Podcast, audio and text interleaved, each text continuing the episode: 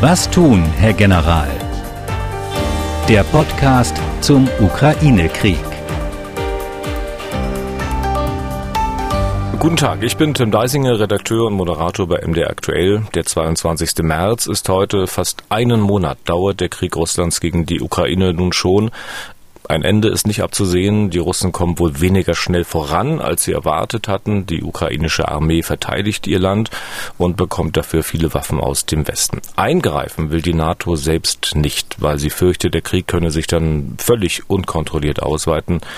Ja, und noch scheint keiner zu wissen, wie man diesen Krieg beenden kann. Über all diese Dinge reden wir mit unserem Experten, Ex-General Erhard Bühler. Tag, Herr Bühler. Danke, Deisinger. Wir wollen auch versuchen, Ihre Fragen zu beantworten. Schicken können Sie uns Ihre Fragen an ukraine.mdraktuell.de.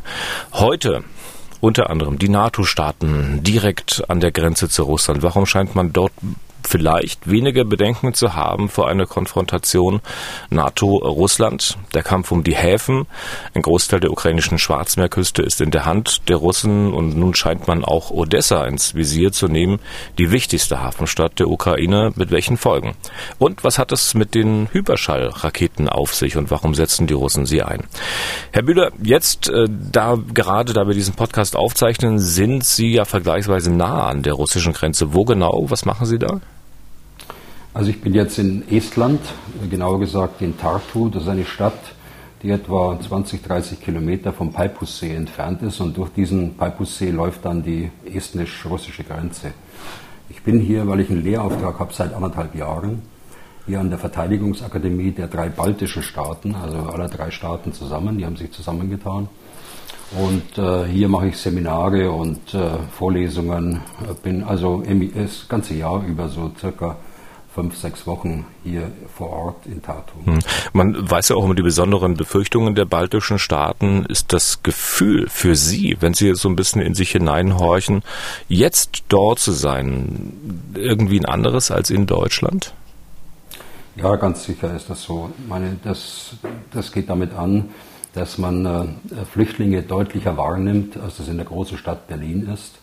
Sie haben hier äh, 20.000 Flüchtlinge. Das ist, hört sich erstmal nicht viel an im Vergleich zu den Zahlen, die wir in Deutschland bereits haben oder gar in Polen. Aber wenn man das ins Verhältnis setzt äh, zur Bevölkerung von 1,3 Millionen in diesem Land, das im Übrigen kein kleines Land ist, das ist so groß wie die Niederlande, aber eben mit einer kleinen Bevölkerung, dann äh, weiß man, was dieses äh, Land auch schultern muss hinsichtlich der Flüchtlinge. Und das erleben Sie direkt vor Ort, ja? Das äh, hier bei mir im Hotel sind mehr Flüchtlinge als äh, Touristen sind gar keine da, als Geschäftsreisende. Und von daher habe ich da, und es sind alles nur Frauen, junge Frauen mit äh, kleinen Kindern vom Babyalter bis zu 12, 13 Jahren geschätzt. Hm. insgesamt in, in der äh, Ukraine, weil Sie da äh, danach gefragt, äh, in, der, in Estland, weil Sie danach gefragt haben, ist natürlich eine große Besorgnis da. Und das nicht äh, erst seit heute, sondern seit 2014. Und ähm, jetzt, äh, nachdem die NATO 2017 erste NATO-Soldaten hier stationiert hat im Baltikum, ist das einer gewissen Zuversicht äh, gewichen, dass aber immer mit der Frage unterlegt wird, ja, äh, ist es denn tatsächlich so, dass wir verteidigt, äh, verteidigt werden? Und seitdem die NATO seit Beginn dieses Kriegs am 24. Februar so geschlossen dasteht und auch betont hat, es wird jeder Quadratkilometer NATO-Gebiet verteidigt, nehme ich jetzt wahr bei meinem Besuch, dass das doch für Entspannung äh, sorgt, aber die Besorgnis bleibt natürlich und das hohe Interesse an den Vorgängen jenseits der Grenze. Hm. Aber dennoch will die NATO ja erstmal nicht direkt in diesen Krieg eingreifen, auch wenn man sich zur Verteidigung sozusagen bereit macht. Es gab vor kurzem mal ein durchaus bemerkenswertes Gespräch eines estnischen Generals AD mit der Zeitung äh, Welt. Äh, ich weiß nicht, ob ich es richtig ausspreche. Ans Leineots heißt er, 74 Jahre alt, äh, hat sogar mal in der Sowjetarmee gedient, ist jetzt Politiker und der äußerte in diesem Interview massives Unverständnis, dass die NATO nicht eingreift. Ist das eine Einzelmeinung unter estnischen Militärs? Also unter den aktiven äh, Soldaten hier in Estland, da habe ich eine andere Wahrnehmung. Sie äh, stützen durchaus, äh, was auch meine Auffassung ist, dass die NATO hier nicht in den Konflikt hineingezogen werden darf. Es handelt sich dann um einen Konflikt, in dem automatisch dann auch die äh, vier Staaten mit Nuklearwaffen beteiligt wären. Und das muss in jeder Hinsicht verhindert werden. Das ist so die Wahrnehmung, die ich hier gerade am College habe, mit den, in der Diskussion mit den Studenten hier, aber auch mit dem, mit dem Lehrkörper. Und ich weiß es von, den, von der aktiven Führung. Insofern glaube ich, ist es äh, eine militärische Einzelmeinung von dem General, der im Übrigen aber auch Parlamentsabgeordneter ist in Tallinn. Und äh, bemerkenswert ist, dass das Tallinner Parlament eine Resolution beschlossen hat, nachdem äh, sie eine Flugverbotszone über die Ukraine ähm, fordern. Allerdings haben Sie auch gleich gesagt, das ist ein politisches Signal, das hat nichts mit äh, militärischen Maßnahmen zu tun. Also insofern wurde es beschlossen als Solidaritätsmaßnahme, aber ohne äh, praktischen Hintergrund. Hm. Ich glaube, die Estland steht fest hinter, in der Linie äh, wie alle anderen äh, NATO-Staaten auch. Ja. Dann lassen Sie uns ja noch mal kurz bei dieser Einzelmeinung bleiben. Der Fragesteller ähm, meinte dann irgendwann in dem Gespräch, dass die NATO vielleicht deshalb nicht eingreift, weil, Zitat, kurz nach dem Abschuss eines russischen Jets durch die NATO die erste Rakete in Estland landen könnte. Zitat Ende. Und darauf meinte der General AD, dass man das nicht zulassen werde. Er argumentiert, dass ein Großteil der russischen Armee in der Ukraine kämpft, dass man die eigene Landesverteidigung enorm gestärkt habe, dass man Truppen aus den USA und Großbritannien da habe. Das werden wir nicht zulassen, sagt er. Also für mich hat das so ein bisschen den Klang von Wunschdenken. Was meinen Sie? Naja, also ich ähm, stimme Ihnen da schon teilweise zu. Äh, gerade wenn man die Fähigkeiten anschaut, die auch die NATO hierher gebracht hat. Also hier ist man weit entfernt äh, davon, dass man äh, einen, eine funktionierende Luftverteidigung hat. Wir haben äh, auf rotierender Basis Eurofighter oder andere äh, Flugzeuge da, die ein sogenanntes Air Policing machen, eine Luftraumüberwachung. Aber eine effektive Raketenabwehr gibt es hier nicht. Und insofern ist das schon äh, eine optimistische Aussage, wobei ich glaube, äh, dass da kein Automatismus dasteckt, den Sie jetzt gerade skizziert haben, zwischen dem Abschuss einer russischen Maschine über der Ukraine und oder referiert haben aus dem, aus dem Interview und dem Angriff auf Estland. Den sehe ich nicht. Ja. Äh, können Sie es dann trotzdem erklären, also wie er zu dieser Auffassung kommt? Ich meine, auch wenn er jetzt Politiker ist, äh, ich habe ja Militärs, auch Ex-Militärs, kann ich Sie als bestes Beispiel nehmen, immer äh, als sehr rationale Typen erlebt. Ja, wir kennen uns nicht persönlich. Wir hatten jetzt, äh, ich habe ihn mal getroffen, aber das, da kann ich nicht sagen, dass ich ihn persönlich kenne. Wir waren jetzt im E-Mail-Austausch und äh, wir haben auch verabredet, dass wir uns mal treffen und uns da austauschen. Aber ansonsten kann ich zu den Beweggründen da nichts sagen. Hm. Er scheint auf jeden Fall aber auch eine große Enttäuschung zu spüren in sich in Bezug auf Deutschland. Stellt dann in diesem Interview als Aussage auf den Tisch, dass es schwierig sei, Menschen zu vertrauen, die einem in einer solchen Lage wie jetzt nicht zur Seite stehen. Wie gesagt, er meint Deutschland. Spüren Sie das auch ein bisschen im Lande? Naja, also in der Diskussion auch gestern äh, mit den Militärstudenten hier, äh, angehenden Generalstabsoffizieren, nicht nur aus den drei baltischen Staaten, sondern es sind auch international dabei, aus Italien, aus Deutschland, USA, äh, Schweden ist mit dabei. Also es wird schon hinterfragt, äh, warum erst jetzt, warum die Wende erst jetzt in Deutschland stattfindet.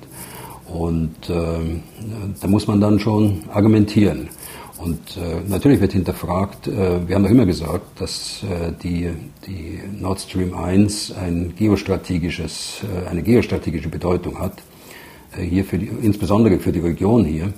Und äh, da hat man dann Schwierigkeiten darauf zu antworten. Hm. Die ähm, Forderung nach einer Flugverbotszone, das ist ja auch der Hintergrund dessen, was er in dem Interview gesagt hat, die scheint ja auch nicht abzureißen. Ähm, diese Forderung wird bei allen möglichen Gelegenheiten nach wie vor erhoben. Denken Sie, dass die NATO ihre Position, äh, eine solche Flugverbotszone nicht einzurichten, tatsächlich durchhalten kann, respektive durchhalten wird? Sie muss sie durchhalten und äh, das ist jedenfalls der militärische Ratschlag, der hier gegeben wird, auch von meinen aktiven Kameraden dort äh, in, der, in den jeweiligen NATO-Kommandos. Äh, das muss durchgehalten werden, weil es auch militärisch keinen Sinn macht. Sehen Sie, die, die Waffen, die äh, zum Teil großen Schaden angerichtet werden, werden zwar von Flugzeugen abgeschossen, aber diese, diese Waffen haben so, so hohe Reichweiten, dass sie auch außerhalb der Ukraine abgeschossen werden können. Und äh, es ist unverändert so, dass ein Erzwingen einer Flugverbotszone, und das, um das geht es ja, eine Flugverbotszone nur als Verbot aufzustellen, bringt gar nichts, sondern muss, es muss erzwungen werden. Und ein Erzwingen einer Flugverbotszone, eines Flugverbots hat automatisch zur Folge, dass die NATO kombatant wird und sich im Krieg mit Russland befindet. Mhm. Und äh, das sollten wir aus den bekannten Gründen nicht riskieren. Für wie groß halten Sie denn die Gefahr, dass äh, vielleicht einzelne NATO-Staaten aus dieser NATO-Einigkeit ausbrechen und möglicherweise ganz eigenständig irgendwelche militärischen Dinge in der Ukraine tun? Auch das glaube ich nicht. Äh, die NATO ist geschlossener denn je. Ich habe die NATO noch nie so geschlossen gesehen wie in den letzten Wochen. Und ich glaube nicht, dass sich der eine oder andere äh, dort, dass der eine oder andere dort ausschert und äh, eigene Operationen durchführt der nochmal nachgefragt. Also wenn es passieren würde, was wären denn die Konsequenzen? Ich will an dieser Stelle mal eine Frage eines Hörers einfügen. Nikolai Beinov hat uns geschrieben an ukraine.mdraktuell.de, ich zitiere mal kurz, sollten zum Beispiel Polen oder Litauen mit eigenen Einheiten Operationen in der Ukraine durchführen, würden dann unter Umständen auf eigenem Gebiet angegriffen. Äh, das fragt er jetzt, greift dann automatisch äh, der, wie er schreibt, Verteidigungsfall? Also ich nehme an, es geht um den sogenannten Bündnisfall, über den wir auch schon gesprochen haben. Also nochmal, ich glaube, äh, dass das nicht eintreten wird und ich würde es auch keinem unserer Bündnispartner unterstellen, dass er sowas vorhat. Insofern bewegen wir uns jetzt da im spekulativen Bereich. Aber wenn, äh, wenn wir mal davon ausgehen, es wäre so, dann äh, greift da natürlich nicht immer automatisch. Und da gibt es überhaupt keinen Automatismus im Bündnisfall. Es, der Bündnisfall ist eine, eine, Artikel 5 ist eine feste Zusage im NATO-Vertrag, die äh, äh, gerade jetzt in diesen Tagen immer wieder und wieder erneuert wird. Aber es ist kein Automatismus. Es entscheiden alle 30 NATO-Staaten über den Bündnisfall. Und äh, Sie werden dort genau äh, unterscheiden, handelt es sich um einen Angriff oder handelt es sich um eine eigene unbedachte äh, Reaktion oder Aktion. Also bleibt es hoffentlich eine theoretische äh, Diskussion. Ähm, noch eine Frage, die mit dem Baltikum zu tun hat, aber auch damit, wie die deutsche Landesverteidigung organisiert ist.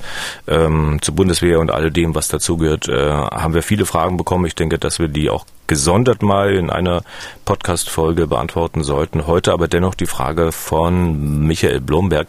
Er bezieht sich auf die Freiwilligen Armee in Lettland, die äh, Semesarze oder so ähnlich, die Nationalgarde Lettlands, die äh, zu den eigentlichen nationalen Streitkräften gehört. Frage von ihm, sollte es auch in Deutschland eine solche Freiwilligen Armee geben? Also die baltischen Staaten haben da ihre eigene Tradition. Äh, und die kommt natürlich aus der Geschichte. Sie sind ja mehrfach überfallen worden in der Geschichte. Äh, es waren Dänen hier, es waren Schweden hier, es waren Deutsche hier, es waren Russen hier oder Sowjets. Und ähm, sie haben aus ihrer Geschichte und auch aus der Landschaft, in der sie leben, aus, in der Geografie äh, gelernt, dass man äh, die regulären Streitkräfte unterstützen muss durch eine milizartige Organisation, also diese ihre, ihre Nationalgarde. Und äh, das funktioniert hier in diesen Gesellschaften sehr gut. Äh, es funktioniert hier sehr gut in diesen, in diesen Ländern mit diesem Terrain, mit, diesen, mit dieser Geografie. In Deutschland, denke ich, brauchen wir sowas nicht. Wir haben in Deutschland ein, eine aktive Bundeswehr die, wenn sie richtig ausgerüstet worden wäre, ich will jetzt nicht vorgreifen, auf den nächsten, auf den, auf den nächsten Podcast oder den übernächsten, wann auch immer Sie mich fragen wollen, ich will da nicht vorgreifen, aber wenn sie richtig für die Landes- und Bündnisverteidigung vollständig und ausgerüstet ist, dann ist sie sehr wohl in der Lage, das zu machen, zusammen mit den Reservisten, äh, die wir haben. Okay, dann äh, schauen wir mal auf die aktuelle Lage. Es tut sich viel im Süden der Ukraine. Viele traurige Nachrichten gibt's aus Mariupol, Hafenstadt am Asowschen Meer. Aber wenn man sich die Karten so anschaut, also ich als Laie, ich bin ja nicht der Versteher von militärischen Bewegungen, kann aber kann man trotzdem leicht den Eindruck bekommen, dass Russland sozusagen den Süden der Ukraine dicht machen will. Teilen Sie einen solchen Eindruck? Also zunächst ähm, halte ich unverändert äh, den, äh, den Angriff auf Kiew äh, als den Schwerpunkt äh, in, der ganzen, in dem ganzen Feldzug, in der ganzen Kampagne, wie man es auf Englisch sagen würde oder übersetzen würde. Ähm, die, wir sehen seit äh, etwa 14 Tagen dort keine großen Geländegewinne mehr. Das hat unterschiedlichste äh, Gründe. ein Grund ist natürlich der erhebliche Widerstand des ukrainischen Volkes und seiner Armee. Ähm, aber es sind auch Versorgungsschwierigkeiten, es sind äh, äh, Schwierigkeiten mit der Moral der, der, Soldaten und andere Führungsprobleme, die dort herrschen. Also äh, wir sehen im Augenblick keinen Vormarsch mehr. Was wir sehen, ist leider ein Bombardement mit Raketen und auch Flugzeugen auf die Städte und un, unverändert die die, äh, den Versuch, die Städte Kharkiv und Mariupol und andere zu nehmen, aber noch keinen großen Vormarsch. Und äh, ich denke, dass man jetzt im Augenblick äh, Zeit gewinnen will für die Versorgung und für die Heranführung neuer Kräfte, um dann den ursprünglichen Ansatz wieder aufnehmen will. Kurze Nachfrage dazu. Es gab ja heute Nacht auch die Meldung, dass die ukrainische Armee die Stadt Makariv äh, zurückerobert habe. Das ist eine Stadt etwa 60 Kilometer westlich von Kiew. Äh, wenn es an dem ist, ist das sowas, ähm, das quasi immer mal wieder passiert. Die Stadt hat ungefähr 10.000 Einwohner und etwas, das am Ende auch anders ausgehen kann oder deutet auch sowas auf größere Schwächen der russischen Armee hin? Naja, wenn ich vorhin sagte, dass äh, der Vormarsch ist zum Stillstand gekommen, dann heißt das nicht, dass es nicht lokal auch Angriffe gibt und auch Gegenangriffe gibt. Äh, das sehen wir ja, äh, um Mariupol, das sehen wir auch in Kharkiv, das sehen wir auch im Bereich Kiew und auch an der Südflanke am Schwarzen Meer diese äh, lokal begrenzten taktischen Angriffe und Gegenangriffe gibt es nach wie vor. Sie auf der, der Seite der Ukraine, wenn so ein Erfolg äh, dann tatsächlich auch stimmt, wenn der auch tatsächlich so eingetreten ist, wie es gemeldet worden ist, dann hebt es natürlich die Moral und, äh, und gibt Zuversicht. Aber man muss immer bedenken, äh, Russland hat noch vieles äh, in, der, in der zweiten Reihe stehen oder noch vieles im Köcher. Und äh, es kann noch viel Unheil dort passieren, mhm. wenn es nicht endlich gelingt, einen Waffenstillstand auch auszuhandeln. Mhm. Ähm, zurück zum Süden der Ukraine, den Angriffen dort. Es gab ja Meldungen, dass nun auch Odessa vom Meer aus äh, beschossen wird. Also teilen Sie den Eindruck, dass man da im Süden dicht machen will, dass man sozusagen die Ukraine vom Meerzugang abschneiden möchte? Das ist sicher eines der Unterziele gewesen von Anfang an. Man hat aber große Schwierigkeiten gehabt, äh, aus dem Bereich Donetsk und Luhansk und der Krim nach Westen vorzustoßen. Das liegt, ein, liegt an, dem, an dem großen äh, Fluss des Dnieper und seinen Nebenflüssen, also schwierigstes Gelände.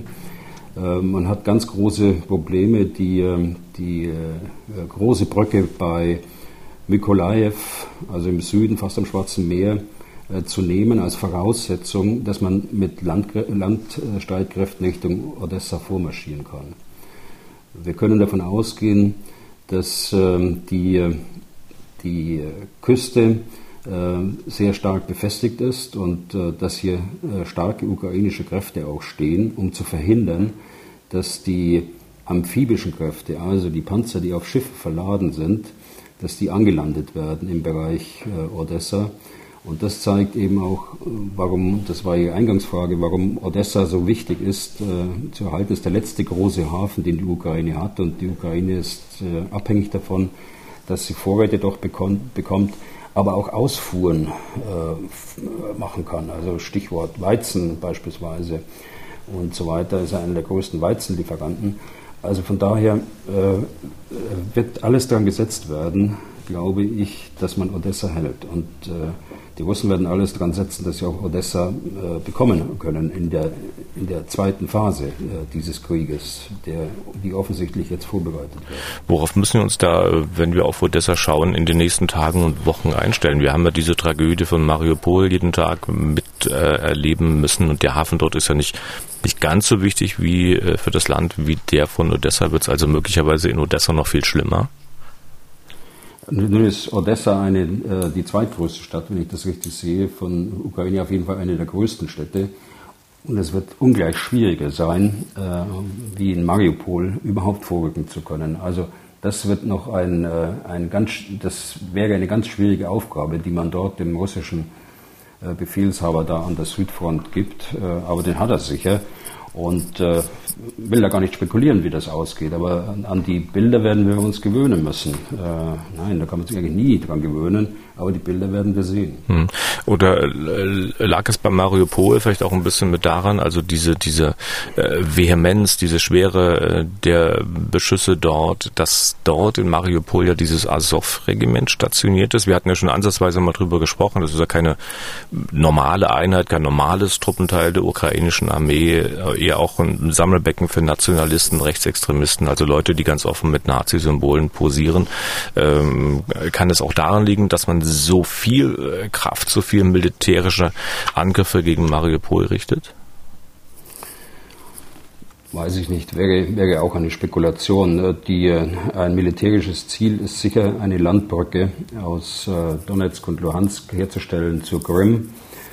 Die hat man zwar, indem man weiträumig um Mariupol bereits eine gewisse Landbrücke geschaffen hat, aber letztlich äh, äh, brauchen sie die Kontrolle des Asowschen Meers. Und äh, Mariupol ist so ein Symbol jetzt geworden. Vielleicht spielt in dieses Symbol dann auch äh, die, die Wahrnehmung eben rein des Asowschen äh, Bataillons. Ob die stimmt oder nicht, will ich mal dahingestellt lassen. Äh, aber das ist so ein Symbol geworden, dass alle Kraft darauf verwendet wird, diese Stadt auch zu nehmen. Hm. Nun ist Odessa, wie vorhin auch schon mal angedeutet, nicht Mariupol, es ist größer, es ist auch äh, der Ort, an dem die ukrainische äh, Schwarzmeerflotte stationiert ist. auch wenn die jetzt nicht so sonderlich groß ist, ähm, klingt vielleicht aber erstmal danach, als hätte Odessa auch deutlich bessere Voraussetzungen verteidigt zu werden als andere Städte. Ist das so? Tja, äh, schwierige, schwierige Frage stellen Sie mir da. Ähm, sicher ist es äh, für, den, für den Verteidiger eine, eine, ähm, eine günstigere Lage, wenn er einen Angriff von See abwehr, abwehren muss äh, und wenn er eine entsprechende Vorbereitungszeit hat. Und das hatten die Ukrainer. Und das sieht man ja auch insgesamt an dem ganzen Krieg, dass sie sich ganz entschlossen offensichtlich seit langer Zeit vorbereitet haben an äh, einen solchen Krieg, der äh, dezentral ausgeführt wird, äh, in dem äh, Hinterhalt eine ganz große Rolle spielt, in dem der Angriff auf Versorgungslinien eine große Rolle spielt, in dem man sich nicht zum Ziel äh, macht von Angriffen, sondern versucht, äh, wir sagen es auf der indirekten Linie praktisch zu operieren. Und so ist es auch anzunehmen, dass die, die Befestigungen stark sein werden, sodass es nicht einfach ist für eine solche amphibische Anlandung. Sonst wäre sie schon gemacht worden. Denn wir hatten, glaube ich, im ersten Podcast schon darüber gesprochen, dass die amphibischen Fähigkeiten durchaus da sind. Hm. Äh, das heißt, für die Ukraine ist es möglicherweise gar nicht so äh, bedeutsam, dass ihre Flotte da nicht so wahnsinnig groß ist. Der größte Teil ist ja 2014 äh, mit der russischen Übernahme der Krim in russische Hände geraten und ein Großteil davon ist bislang nicht zurückgegeben. Und wenn ich es recht gelesen habe, das Flaggschiff der ukrainischen Marine ist ja im Hafen von Mykolaiv untergegangen, wahrscheinlich hat die Besatzung selbst versenkt, um zu verhindern, dass es in russische Hände gerät. Ähm, also so gesehen, wie wichtig ist die, sind die Schiffe, wie wichtig ist die Marine der Ukraine für die Verteidigung der Stadt Odessa? Also die, die ukrainische Marine, die ist ähm, im Vergleich so klein, dass sie da keine Rolle spielt. Äh, der, der Angriff muss von Land und äh, bedingt aus der Luft äh, abgewehrt werden. Äh, mit Schwerpunkt eben aus dem, auf, aus dem Land. Die Übermacht, die russische Übermacht bei den Schiffen ist so stark, äh, dass äh, die ukrainischen die ukrainische Marine da nur einen Teilbeitrag, wenn überhaupt, leisten kann. Hm. Mögen Sie eine Zeitachse aufmachen, also worauf wir uns einrichten müssen, also wie lange dieser mögliche Kampf um Odessa dauern könnte? Ja, das ist schwierig, Herr Deisinger. Ich meine, wir, wir können, wir beide können kommentieren, was ist und ja. äh, was war, aber ähm, beide haben wir keine Glaskugel. Ich äh, würde mich scheuen, da irgendwelche Spekulationen äh, zu, zu, machen. Äh, ich weiß es schlichtweg nicht. Okay. Dann schauen wir mal, Herr Bühler, was die NATO tut. Äh, nicht eingreifen in den Konflikt sicher, aber es äh, bewegt sich ja dennoch so einiges auf NATO-Seite. Mutmaßlich sind jetzt schon so viele NATO-Staaten, Soldaten in den östlichen Ländern stationiert, wie es laut äh, NATO-Russland-Akte nie hätte geben dürfen. Sprich, das Ziel Putins, die NATO quasi wieder in Richtung Westen zu drängen, verkehrt sich eigentlich ins Gegenteil, oder?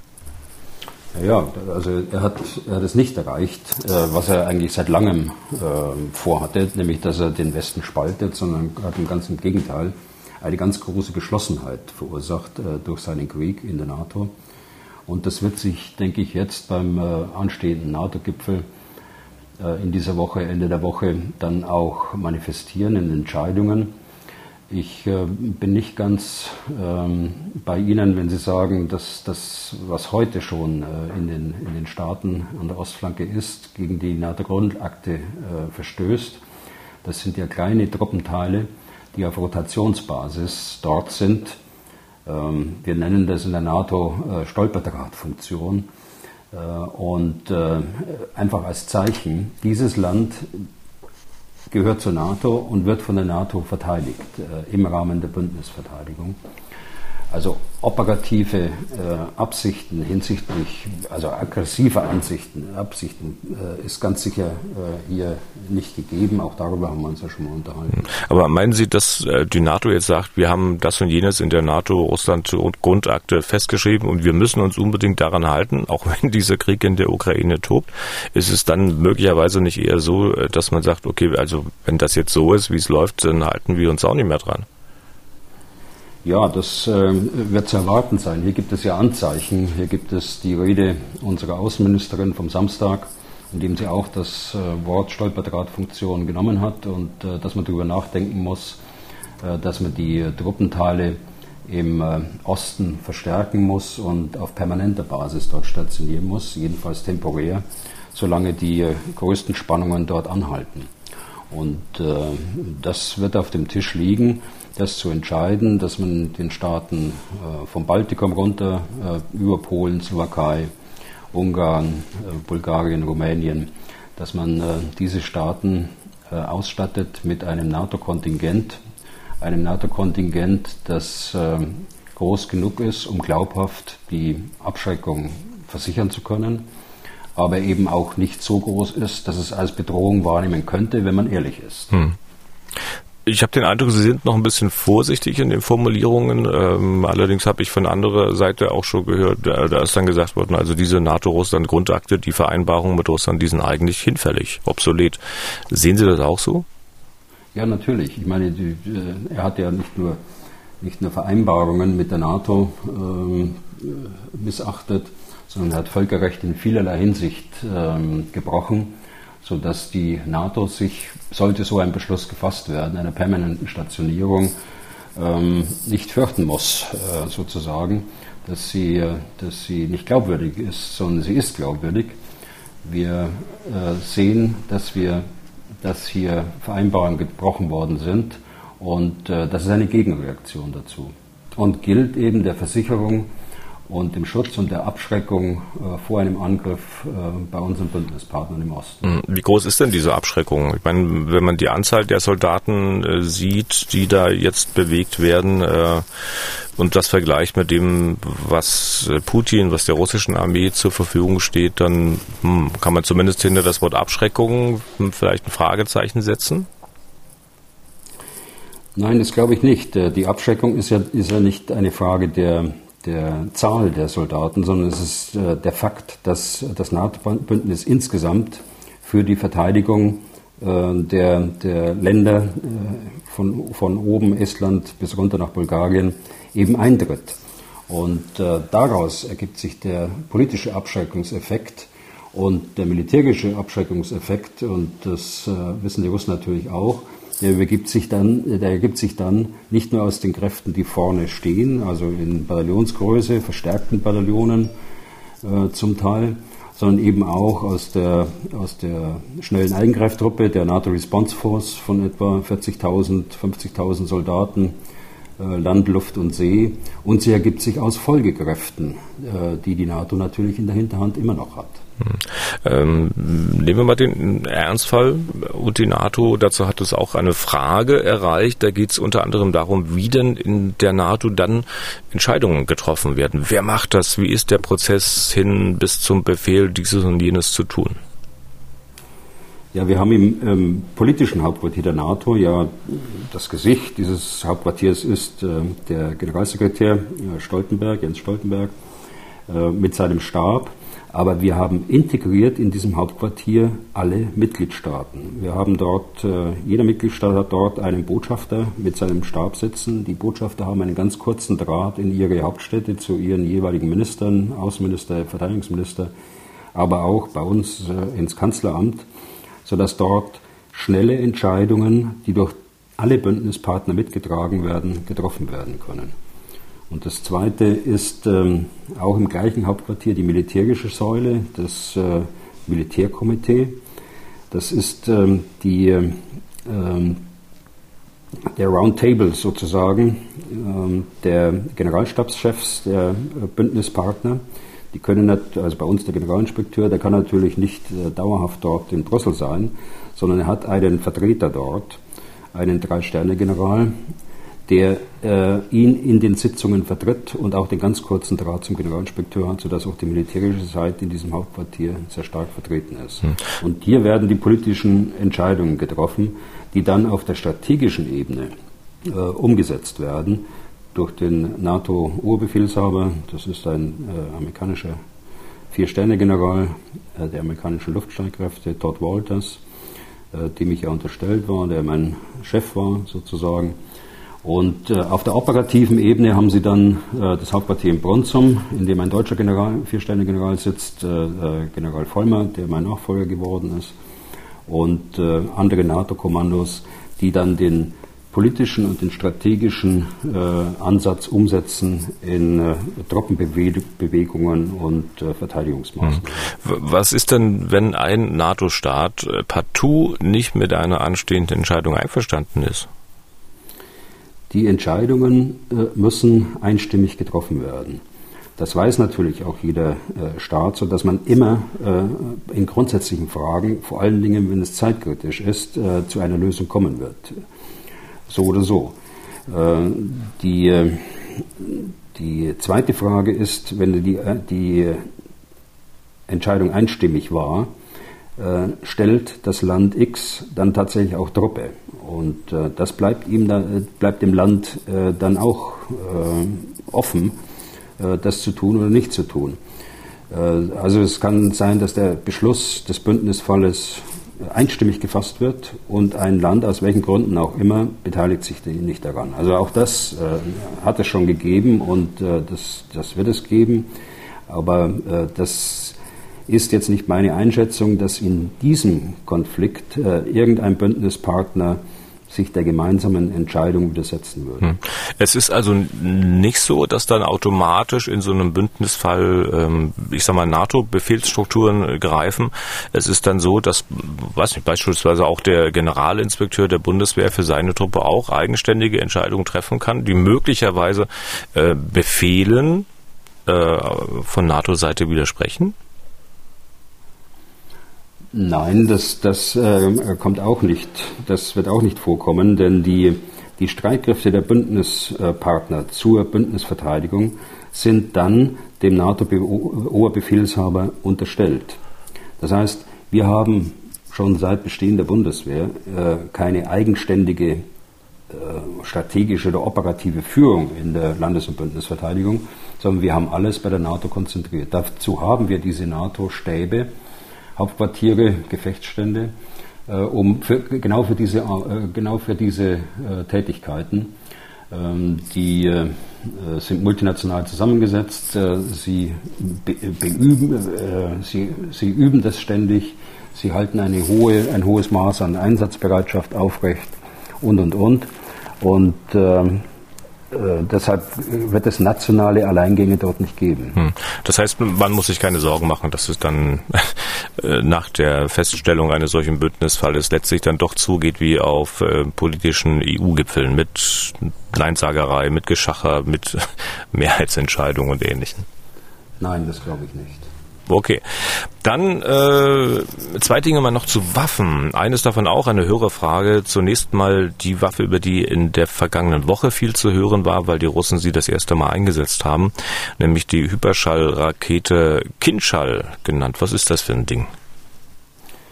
Ich bin nicht ganz sicher, ob sie zum ersten Mal eingesetzt worden ist. Ähm, die Russen haben gesagt, sie hätten sie zum ersten Mal eingesetzt. Es gibt andere Quellen, die sagen, dass sie schon mehrfach eingesetzt worden ist. Ähm, die äh, ist eine, eine äh, Waffe, man nennt sie äh, Hypersonic Waffe, die also mehrfache Schallgeschwindigkeit fliegen kann. Man geht von 6000 Kilometer pro Stunde aus. Die Russen sagen selbst, dass sie über 10.000 fliegen könnte. Der große Unterschied zu anderen Raketen ist, dass es sich nicht um eine ballistische Waffe handelt. Also ballistische Waffen äh, fliegen ja in einer, in einer parabelartigen Flugbahn. Sie werden abgeschossen und äh, treffen dann das, äh, vorbereitete, das einprogrammierte Ziel auf dieser Parabelflugbahn. Das hat den Vorteil für den Verteidiger. Er kann das sehen, dass sie abgeschossen wird, äh, aus dem Weltraum zum Beispiel, mit, mit Sensorik kann aber sehr schnell dann die Flugbahn berechnen und kann auch äh, ziemlich genau sagen, wo sie eintrifft, wo sie einschlägt. Das heißt, es, es gibt eine gewisse Vorwarnzeit und ähm, es können Gegenmaßnahmen ergriffen werden, nämlich diese Rakete abzuschießen. Bei diesen Hypersonic-Waffen, äh, die sind so schnell, dass es Probleme gibt äh, oder es nahezu unmöglich ist, äh, sie abzuschießen, so muss ich sagen. Sie fliegen auf einer mm, Flugbahn, die nicht ballistisch ist, sondern äh, ihnen wird ein Flugweg vorgegeben. Äh, der wird einprogrammiert vorher. Sie fliegt wesentlich tiefer und kann auch äh, relativ tief fliegen, im Gegensatz zu ballistischen Waffen. Und vor allen Dingen muss man davon ausgehen, dass sie auch ein Schutzsystem haben gegen anfliegende Raketen äh, und diesen anfliegenden Raketen auszuweichen. Das Ganze ähm, gibt dann natürlich keine Vorwarnzeiten, aber das Entscheidende ist auch, dass es unberechenbar ist, wo sie einschlägt. Und äh, das in Kombination mit äh, der schieren Unmöglichkeit, so eine schnell fliegende Waffe überhaupt äh, bekämpfen zu können, macht sie ebenso gefährlich. Hm. Welche Vorteile gibt es denn da im Vergleich zu Marschflugkörpern? Ich meine, die sind ja auch schwer auszumachen, weil sie sehr tief, also quasi unter dem Radar fliegen. Äh, okay, okay, die sind nicht so schnell, sie abzuschließen ist aber dennoch sehr schwer. Äh, das ist eher möglich, eben weil sie viel, viel langsamer fliegen, weil sie genauso wie die Hyperschallwaffe natürlich auf dem Radar äh, erfasst werden können. Dann können Gegenmaßnahmen äh, eingeführt werden. Aber Sie haben schon recht, also auch so ein Marschflugkörper, da wissen Sie auch nicht, wie der programmiert ist und äh, wie er das Ziel anfliegt, ob er es direkt anfliegt oder ob er zunächst am Ziel vorbeifliegt und dann von hinten quasi aus, vom Rücken her kommt und äh, dadurch bestehende Schutzmaßnahmen dann praktisch hin, äh, umläuft äh, oder, oder, oder ausschaltet. Äh, das ist bei Marschflugkörpern auch äh, eine große Gefahr. Aber sie können tatsächlich bekämpft werden. Hm. Ähm, das heißt, bei der Kinschall, bei dieser Hyperschallrakete geht es letztlich nur um die äh, Geschwindigkeit oder hat die auch eine besondere Durchschlagskraft, je nach dem Sprengkopf, der da verwendet wurde? Naja, also ähm, das, das ist die Geschwindigkeit. Das ist aber auch, wie ich sagte, der unberechenbare Flugweg, äh, der dazu kommt. Äh, Sie wissen nicht, wie bei der ballistischen Rakete, äh, schon beim Ansatz, beim Aufsteigen der Rakete, wo sie dann irgendwo einschlagen wird, sondern das ist eine, eine Rakete, die quasi unberechenbar ist. Von der, von der Beladung, von der Munitionsbeladung Äh, ich glaube, das ist sekundär, aber die, äh, die rein kinetische Energie, äh, muss sich das mal vorstellen, da schlägt eine Rakete ein, auch ohne Sprengstoff, da schlägt eine Rakete ein, die 6000 oder 7000 Kilometer pro Stunde fliegt. Allein diese kinetische Energie ist unglaublich. Wie neu ist dieses Konzept eigentlich? Also, ich wie lange wird schon daran geforscht? Ich glaube, mich zu erinnern, dass es Forschung dazu wohl auch in Deutschland gibt? Wissen Sie das? Also es gibt äh, Forschungen in unterschiedlichen äh, NATO-Staaten dazu. Die ähm, äh, Kinschall ist äh, nach meiner Kenntnis zum ersten Mal als Prototyp geflogen 2018. Äh, äh, wie weit die einzelnen Forschungsprogramme äh, da gediehen sind, ähm, das weiß ich nicht. Aber selbst wenn ich wüsste, glaube ich, sollten wir das jetzt so öffentlich nicht, nicht diskutieren. Aber mhm. es gibt äh, Forschungsprogramme dazu. Das kann ich schon bestätigen. Es hieß, also Putin habe die vorige Woche das erste Mal eingesetzt. Sie sagen, es kann sein, dass es schon vorher war. Dennoch ist der Einsatz dieser Waffe ja momentan noch was Außergewöhnliches, was Besonderes. Wenn diese Waffe so in Anführungszeichen gut ist, warum hat man sie denn dann bisher so wenig eingesetzt? Ja, ich nehme mal an, das hängt mit den Stückzahlen äh, zusammen und äh, möglicherweise gibt es wie bei jeder, äh, bei jedem Waffensystem gerade in der Anfangszeit auch Schwierigkeiten. Aber auch da will ich nicht spekulieren. Aber viele hat er bestimmt nicht davon. Ich denke schon, dass es richtig ist, äh, was die Amerikaner gesagt haben. Sie hätten es vorher schon gesehen das ist auch vor der Ankündigung aus dem Kreml bereits erfolgt, äh, dass man gesagt hat, es wären vier, wenn ich das richtig in Erinnerung habe, dass vier bereits eingesetzt worden sind. Die Tatsache, dass es dann so öffentlich gemacht worden ist vom Kreml, ist natürlich ein Signal. Es ist ein Signal auch in mehrerlei Hinsicht. Es ist ein Signal gegen äh, die NATO, es ist ein Signal auch ähm, gegen eine Flugverbotszone beispielsweise. Und äh, es ist ein Signal, wir haben noch mehr in der Hinterhand. Hm, US-Präsident Biden hat ja diesen Kinschall-Einsatz als Schwäche bezeichnet, weil die Russen sonst kaum was hätten. Was, wie er sagt, durchkommt, ist da auch was dran? Naja, also es kommt ja genug durch. Äh, die, wir haben gesehen in, der, in den letzten vier Wochen ja, über äh, 1000 Raketenangriffe, wenn die Zahl stimmt. Aber wenn ich mir nur die Zerstörungen anschaue, äh, in den Städten, dann äh, ist diese Zahl schon plausibel. Und ähm, ich will jetzt nicht kommentieren, was, äh, was Präsident Biden da gesagt hat. Der hat ja mit Sicherheit mehr Hintergründe als ich. Aber so sehe ich die, die Lage eben mit all den Informationen, die man öffentlich zugänglich hat. Okay.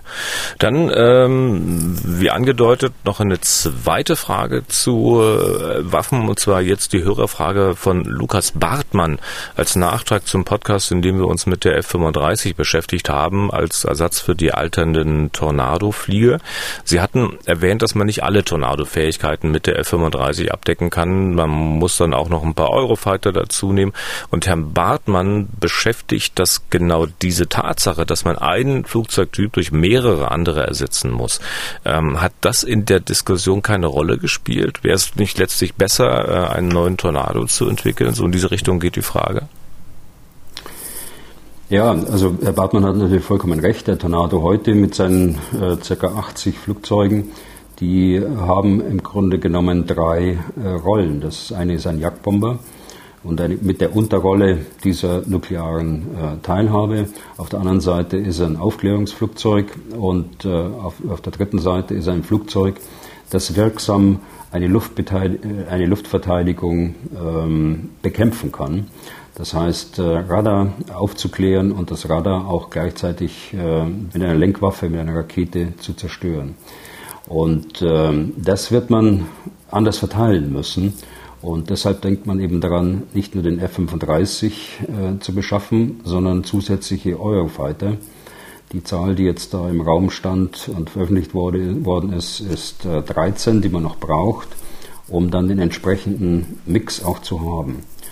Äh, Herr Bartmanns äh, Frage zielt dann auch ab auf ähm, die die Frage, äh, ist, es, ist es besser, ein, eine, eine Flotte zu haben mit einem Flugzeug oder ist es äh, besser, äh, zwei oder drei Flugzeugmuster zu haben. Da gibt es unterschiedliche Philosophien äh, und da bin ich als Heeresoffizier natürlich äh, so nicht kompetent, aber ich weiß, äh, dass äh, die Luftwaffe sehr viel hält von einem von einem äh, von einer Flotte mit zwei Flugzeugen weil man eben dann ausschließen kann, wenn ein Fehler ist, dass die gesamte äh, Flotte gegroundet wird, sondern dass äh, ein Mindestmaß an, an, Flugzeugen auch noch zur Verfügung steht. Ich meine jetzt ein, ein Fehler, der, äh, der äh, so stark ist, dass es äh, eine Nachrüstung, das gibt es ja ab und zu, gerade im, im, im elektronischen Bereich, dann ein Software-Update gemacht werden muss und dergleichen. Hm. Also das ist, ähm, das ist äh, der Hintergrund. So würde ich das einschätzen. Ja. Und ich denke mir so, also ein Tornado, der als Jagdbomber vorgesehen war, der kann doch sicherlich nicht äh, als Funkaufklärer zum Einsatz kommen oder vielleicht umgekehrt. Also ähm, ist es nicht quasi letztlich so, dass man immer schon quasi verschiedene Flugzeugtypen gehabt hat, äh, zwar auf einer Plattform, aber eben doch deutlich unterschiedlich. Ja, ja, sicher. Man, man braucht ja, um, äh, um Luftoperationen machen zu können, eben unterschiedliche Fähigkeiten. Sie brauchen das Jagdflugzeug, Sie brauchen den Jagdbomber, Sie brauchen äh, den elektronischen Kampf, um, äh, um elektronische Signale unterdrücken zu können des Gegners, also seine Luftabwehr, sein, sein Luftverteidigungssystem auszuschalten. Und Sie brauchen letztlich ein Flugzeug, das dann auch fähig ist, die äh, Luftverteidigung, die Radarstellungen oder auch im Idealfall die Abschussstellungen, Abschussrampen auch bekämpfen zu können. Und äh, diesen diesen Mix äh, einer solchen komplexen Luftoperation, die, äh, äh, den braucht man eben, um, äh, ja, um die Ziele äh, in einer Luftoperation zu erreichen. Das sehen wir im Übrigen, und äh, dass Sie den, den, Punkt machen, das sehen wir im Übrigen bei den Russen in, in der Ukraine äh, wenig bis gar nicht. Also was äh, dort fliegt, ist meistens sind ein, zwei Flugzeuge, ganz selten drei aber so, dass man ähm, die komplexen Fähigkeiten zusammenbringt, äh, das ist bisher ganz offensichtlich noch nicht der Fall gewesen. An was das liegt, äh, da kann man auch heftig spekulieren, ob äh, die Fähigkeit gar nicht da, da ist oder temporär nicht zur Verfügung steht oder ob es vielleicht so ist, dass auch die äh, Luftstreitkräfte sich nicht klar waren über den, über den Auftrag und was dort auf sie zukommt. Ähm, da äh, weiß ich natürlich hm. den Grund nicht, aber irgendwo da in der Mitte liegt die Begründung. Und Spekulationen sind ja nicht so ihr Ding. Das haben wir nur mittlerweile auch schon erfahren. Okay, damit sind wir durch für heute. Wenn Sie Fragen haben, die wir hier beantworten können, dann schreiben Sie an ukraine.mdraktuell.de. Was tun, Herr General, gibt es auf mdr.de in der ARD Audiothek, bei Spotify und überall da, wo es sonst noch Podcasts gibt. Danke, Herr Bühler, für heute. Wir hören uns dann am Freitag wieder. Danke, Herr Dalsinger. Bis zum nächsten Mal. Was tun, Herr General? Der Podcast zum Ukraine-Krieg.